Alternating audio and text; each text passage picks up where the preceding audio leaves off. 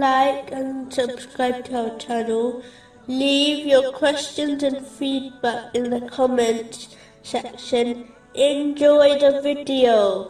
Continuing from the last podcast, which was discussing chapter 52, verse 45. So leave them until they meet their day in which they will be struck insensible. The trumpet blast will lead to the death of the creation. This has been confirmed in a narration found in Sahih Muslim, number 7381. The important thing to learn is that this is a call which no one can or will reject responding to. It will lead to the resurrection and final judgment. Therefore, Muslims should respond to the call of Allah, the Exalted, through the Holy Prophet Muhammad, peace and blessings be upon him, through sincere obedience, by following his traditions, which involves fulfilling the commands of Allah, the Exalted, refraining from his prohibitions, and being patient with destiny. Chapter 8, verse 24. Respond to Allah and to the Messenger when He calls you to that which gives you life. Whoever responds to this call in this world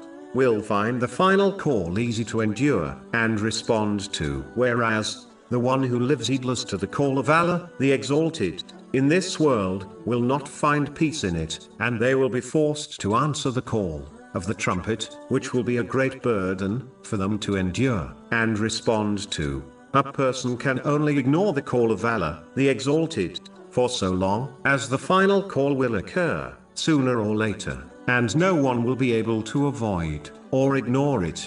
If this is inevitable, it makes sense that one respond to it now, today, instead of living in heedlessness. If one hears the trumpet blast, while heedless, no action or regret will benefit them, and what comes after for this person will be even more terrifying.